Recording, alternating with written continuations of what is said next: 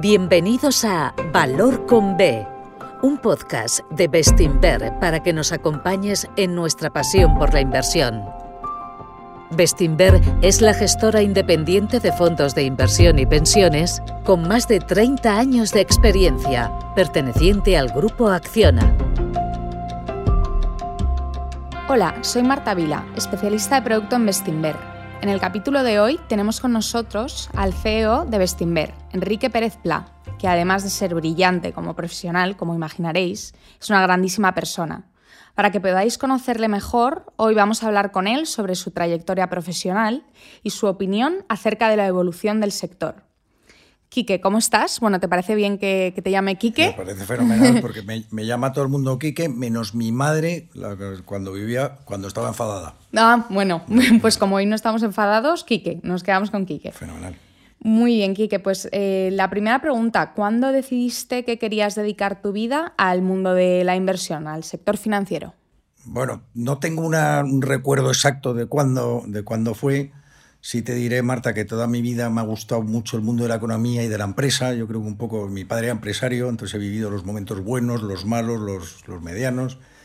Y siempre tenía en la sangre un poquillo el mundo de la, de la economía. Entonces me decidí estudiar económicas y en un momento dado, en el cuarto de, yo creo en cuarto año de, económicas, en la asignatura de Historia Económica Mundial tenía que hacer un trabajo hice un trabajo sobre el crack del 29 de la bolsa. Yo no, tenía, no había tenido relación con la bolsa en mi vida y la verdad es que me pareció un mundo apasionante y yo creo que ese es el momento, sin saberlo inconscientemente, donde dije, ah, pues igual este es mi sector y tuve la suerte de trabajar en el sector. Exacto. Porque ¿cuál fue tu primer destino profesional? Pues mira, mi primer destino profesional fue en Banif. Banif, que ahora pertenece al Banco de Santander, en ese momento era una banca privada del Banco Central Hispano, del Banco Hispano, de hecho, que todavía no estaban fusionados. Y bueno, me ofrecieron entrar primero en el Departamento Internacional. Álvaro Llanza, que es una persona que estoy aquí con nosotros, pues me, me ofreció entrar con él en el Departamento Internacional y muy pronto me pasé a lo que se llamaba gestor de patrimonios, que es lo que llaman hoy banquero privado. Y hemos visto cómo gran parte de tu carrera ha estado ligada a la figura de Marc Jacopacci, que os llevó a Marc y a ti a montar vuestra propia gestora. Pues mira, Marc le conocí en el año 87, 1987, es decir, el siglo pasado, en Londres, Mark era un tío brillantísimo, muy joven, un chaval tenía, yo tenía 27, Mark tenía 24 y él empezaba a trabajar en la industria, yo también, yo llevaba un, año más. Y, bueno, él estaba en, una, en un broker que se llamaba Carnegie, yo estaba en una pequeña banca de inversión que se llamaba Ibercorp y Mark se, acabó convirtiendo, o sea, el broker donde Mark trabajaba, en el mejor cliente de, de la banca de inversión donde yo trabajaba. Entonces nos hicimos muy, muy amigos, nos llevábamos muy bien, cada vez que venía a Madrid salíamos, cenábamos, visitábamos compañías juntos y en el año 88 vino la reforma del mercado de valores, donde desaparecían los agentes de cambio y bolsa, que antes era por oposición, y entonces empezaban a, operar unas nuevas figuras que eran agencias y sociedades de valores. Y ahí fue cuando Mark y yo que creíamos que éramos muy brillantes y muy buenos y que hacíamos las cosas muy bien, vimos muy claro que era el momento de montar nuestra, nuestra sociedad de valores. ¿Y ahí seguíais en Londres? No, él estaba en Londres, yo estaba en Madrid y era montar una sociedad de valores en España. Teníamos clarísimo qué es lo que íbamos a hacer, que era dar servicio a inversor institucional extranjero en sus decisiones de compra y venta en España. Y nada, y nos pareció que era el momento para montarlo teníamos un pequeño problema, Marta, que es que para montar una sociedad de valores se necesitaban 750 millones de pesetas, de las antiguas pesetas, y entre Marc y yo teníamos 7.500 pesetas en el bolsillo. Entonces, bueno, pues... Pequeño eh, problema, sí. Pequeño problema. Entonces, bueno, pues eh, eh, hicimos una pequeña lista de posibles candidatos que les, les pudiera interesar financiarnos la, operación. Y bueno, pues gracias a Dios, los que eran los jefes de Marc en aquel momento en Londres, que eran los responsables de Carnegie London, pues eh, decidieron eh, apostar por nosotros y montamos lo que fue Carnegie España, que era la filial del grupo Carnegie en España, para dar servicio de bolsa española a inversor institucional extranjero. En un principio teníamos un 7%, Marc, yo y otra gente que venía con nosotros teníamos un 7%, En el año 92 eh, compramos eh, hasta el 44% de Carnegie España y en el año 96 nos hicimos con el 100%, que posteriormente se lo vendimos al Banco Roders y nos incorporamos con Roders a hacer todo el área de inversión. Bueno, espectacular, entonces. Nada bien, nos salió, nos salió bien, tuvimos suerte, sí. Bueno, y unos años de mucho trabajo, entiendo también. Sí, además eran un año, unos años apasionantes porque era cuando España pues era todavía un país emergente, era antes de la incorporación de España, bueno, de hecho, fue un poquito antes de la incorporación de España a la Unión Europea.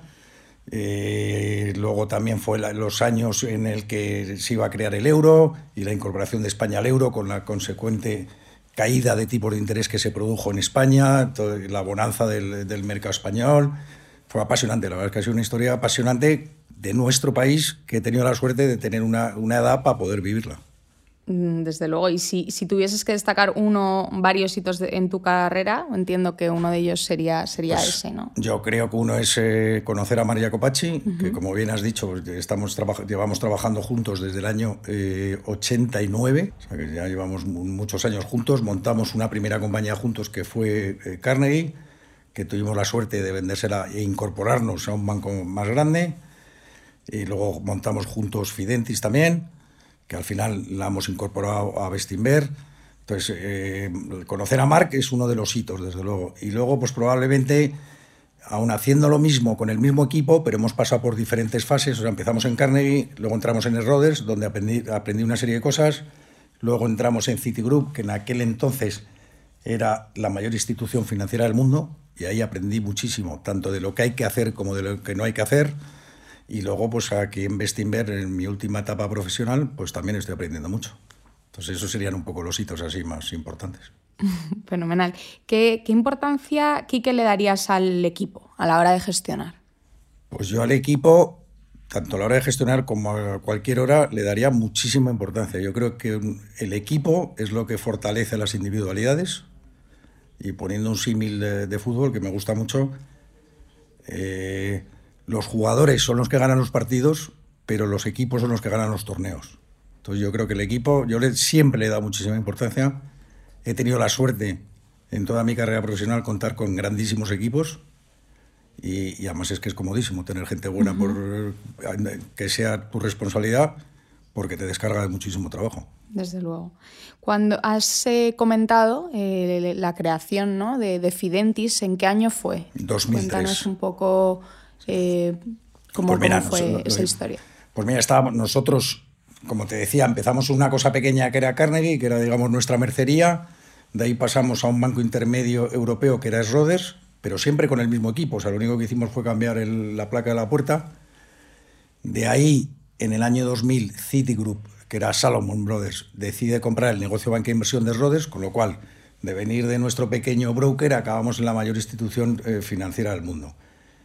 Ahí estuvimos tres años, que como te he dicho antes, eh, aprendí muchísimas cosas, tanto buenas como malas, pero sí veíamos que en el mundo Citigroup era complicado tener un eh, broker especializado, un producto especializado, o sea, español, para vender al resto del mundo, que es lo que hacíamos nosotros, porque precisamente Citigroup lo que tenía era oficinas en muchos sitios del mundo para vender a los, a los locales los productos de Citigroup, y nosotros hacíamos lo contrario. Entonces entendíamos que no tenía mucho sentido.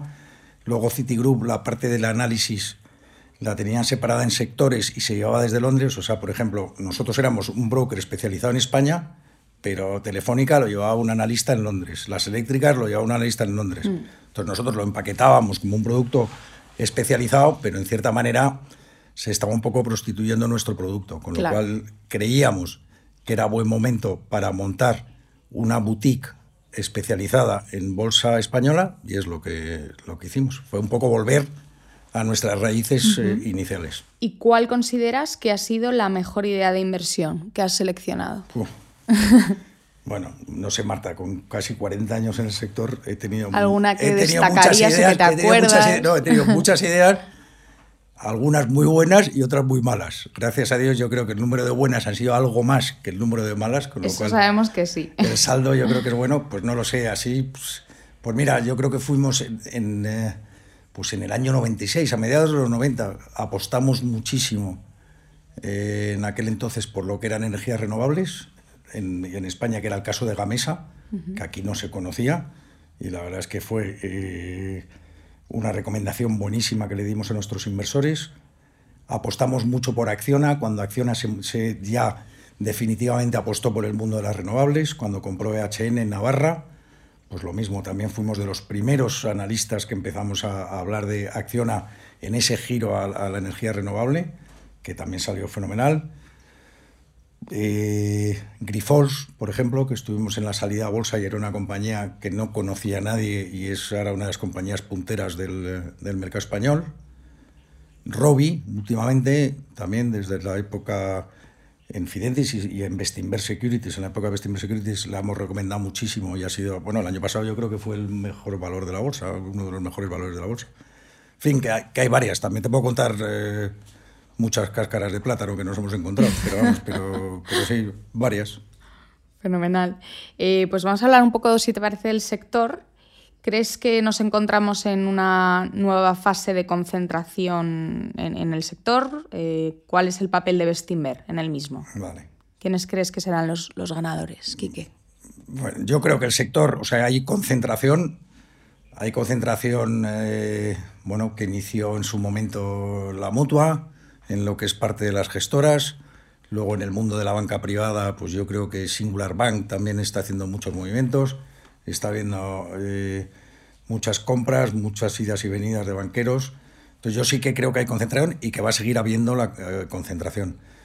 Ganadores, pues eh, yo creo que serán aquellos que sean capaces de ofrecer a sus inversores los productos que quieren. Uh -huh. o sea, entonces yo creo que serán aquellos que tengan más de un producto en líneas generales. No solo te hablo de una gestora que sea multiproducto, sino grupos financieros que puedan aprender a ofrecer diferentes servicios de inversión a sus diferentes perfiles de clientes.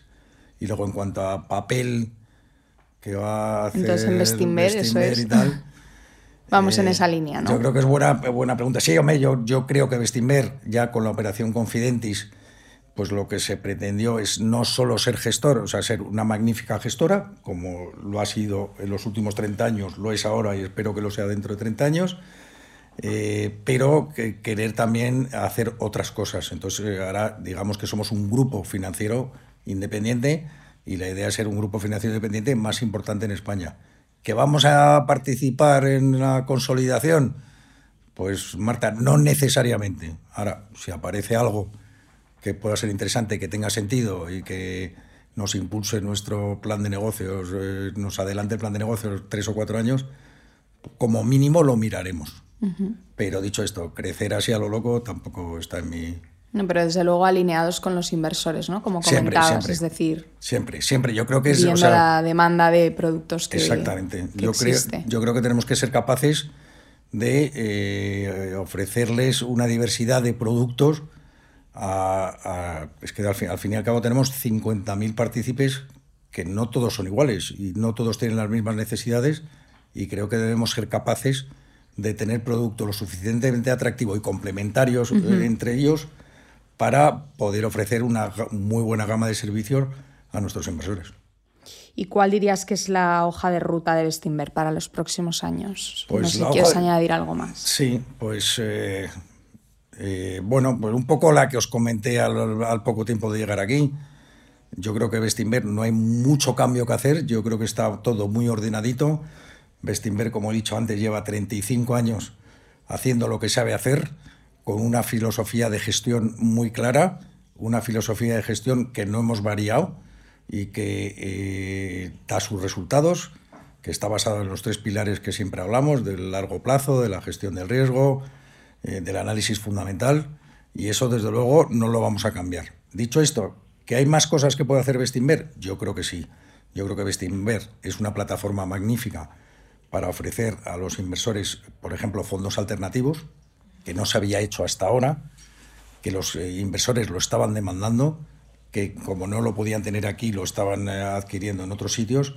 Entonces yo creo que tiene, por ejemplo, muchísimo sentido desde el punto de vista de producto, pues contar con una gama de fondos alternativos. Hemos empezado por donde creemos que tiene sentido empezar, que es un fondo de infraestructuras, en activos reales. ¿Por qué? Porque es la manera de mezclar el conocimiento eh, y el know-how de, Acciona en infraestructuras con la eh, experiencia de Bestinver en la gestión de fondos. Entonces, siendo la gestora de Acciona, yo creo que la mejor, la mejor manera de debutar en este área de, activos de, activos de fondos de activos reales, pues era un fondo de infraestructuras, que es por donde hemos empezado. No me gustaría quedarme ahí, Marta, ni que nos quedemos ahí. O sea, yo creo que tenemos que tener una familia de fondos alternativos. Pues probablemente una vez que este fondo, que ya estamos camino de, cerrarlo y, a ver si llegamos a los 300 millones que nos habíamos marcado, pues a lo mejor seguir con otro fondo de infraestructuras, quizá más greenfield y no tanto en activos brownfield como ha sido este primero, intentando buscar unas rentabilidades más de doble dígito. Entonces, eh, ese sería un crecimiento natural. Eh, probablemente, y hablando de activos reales, pues a lo mejor en su momento no estaría mal que tuviéramos un fondo inmobiliario. Y por qué no, pues algo de private equity. Entonces, a fondos alternativos, en la hoja de ruta está, queremos crecer, queremos gestionar, llegar a gestionar ahí pues 1.000, 1.500 millones en los próximos 4 o 5 años y, yo creo que lo vamos a conseguir. Luego, en cuanto a otro tipo de fondos, pues yo creo que también siendo la gestora de Acciona, pues tenía mucho sentido eh, implementar muy bien todo el tema del ESG. Creo que lo hemos hecho, lo hemos hecho en tiempo récord, creo que somos bastante líderes ahora en ese sentido, entonces ahora lo que me gustaría, pues eh, uno, dar un espaldarazo al fondo Megatendencias, que creo que es muy escalable, y además es, eh, creo que es unas temáticas muy bonitas y que les puede interesar mucho a nuestros partícipes, y a partir de ahí, pues a lo mejor crear algún otro fondo más y ya pues poder tener fondos en capítulo 8 o capítulo 9, o sea, más, eh, más si quieres, con más ambición en el mundo del ESG. Entonces eso sería hoja de ruta en cuanto a productos eh, alternativos, fondos, eh, si quieres, o más la temática de la inversión socialmente responsable. Y luego, en cuanto a perfil del inversor, pues trabajamos para nuestros 50.000 partícipes y a los que siempre les vamos a cuidar y a los que vamos a dirigirle todo nuestro interés, pero también creo que somos una casa que podríamos optar a tener más presencia en el mundo institucional o en el mundo asesorado. Entonces, pues también creo que debemos eh, eh, incrementar nuestra presencia en ese canal que hasta ahora tampoco lo habíamos tenido. Desde luego. Y tampoco te creas que, mucho más, eso en cuanto a la gestora y luego la sociedad valores. ¿Perdona? sin prisa, pero sin pausa. Sí, pero yo creo que es, eh, o sea, no es muy complicado es eh, mejorar un poco lo que teníamos, es completar lo que teníamos y, sin volvernos locos, haciendo lo que sabemos hacer. Exacto. Fenomenal. Em, ¿Nos podrías dar, Quique, alguna recomendación para los jóvenes que se están iniciando un poco en este sector? Tú que ya tienes experiencia. Pues, pues te voy a dar un consejo que me dio a mí, te sirve a ti y sirve a los jóvenes, digo porque tú eres muy joven, y sirve a todos los jóvenes que se vayan a incorporar a la casa que es un consejo muy fácil de dar, muy fácil de entender, pero muy difícil de seguir, sorprendentemente. Y este me lo dio a mí el primer jefe que yo tuve en mi, en mi vida cuando empecé en, la en, esta, en esta carrera, vamos, en esta profesión, que es hay que comprar cuando baja y vender cuando sube. Ese es un consejo que muy y poca que viene muy bien ahora, justo. Pero que muy poca gente sigue, muy poca gente sigue. Entonces, comprar cuando baja y vender cuando sube. Para todos los jóvenes que nos estén oyendo. Sí, tomo nota.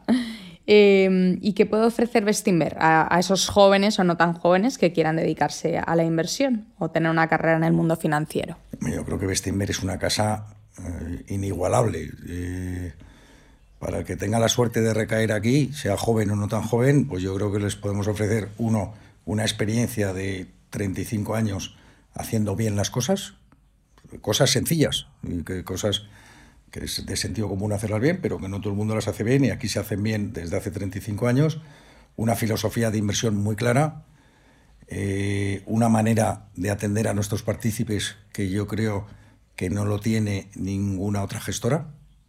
Creo que tenemos una dedicación a nuestros partícipes que no existe en el sector y que yo como partícipe, o si yo soy partícipe, pero, pero a los partícipes que yo conozco lo agradecen muchísimo ese seguimiento que, hacemos de, su situación. Y, luego, pues yo creo que es un sitio muy agradable para, para trabajar, con mucha visibilidad, con muchísimo talento en la casa. A más talento tanto de gente joven como de gente mediana, como de gente mayor. No sé, yo creo que somos un buen mix. Fenomenal, Kike. Pues si te parece, te hago tres preguntas para acabar con este capítulo. El primero, eh, un libro, un libro que recomendarías a nuestros oyentes. Vale, pues un libro que no tiene nada que ver con las inversiones, pero que tiene que ver con la vida y que ayuda mucho eh, a la vida y a las inversiones. Vamos, de hecho es un libro que está escrito en el principios del siglo XVII y que yo creo que está de plena actualidad y se llama El arte de la prudencia, de Baltasar Gracián. No es un libro como tal, sino que son eh, muchas recomendaciones sobre el hombre prudente o el ser humano prudente y es un buen libro de cabecera porque da igual por dónde lo abras, cuando lo abras, dónde lo hayas dejado, que siempre, eh, y aunque te lo leas 27.000 veces, te ayuda mucho a reflexionar y ahonda mucho en eso. En, Nos podrá ayudar para la gente prudente. invertir con prudencia. Yo creo que muchísimo. Te va a ayudar mucho para invertir y te va a ayudar mucho en la vida. Fenomenal. Eh, pues una cita. Una cita, quien arriesga, gana. Pero con prudencia. Con prudencia. Quien arriesga, gana. Muy bien. Y por último, un hobby. Algo que te gusta hacer en Pues, tu eh, tiempo libre. Me gusta mucho el deporte en su conjunto. Me tanto practicarlo sobre todo, pero Sí. practicarlo y verlo. Pues estupendo, Quique. No sé si quieres comentar alguna cosa más. Yo no me he apuntado a ninguna pregunta adicional.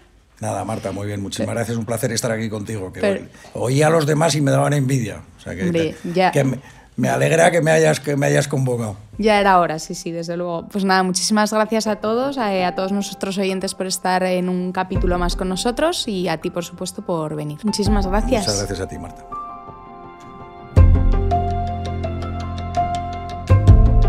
Gracias por escucharnos. Volveremos pronto con otro episodio de Valor con B, un podcast de Bestinver. Hasta pronto.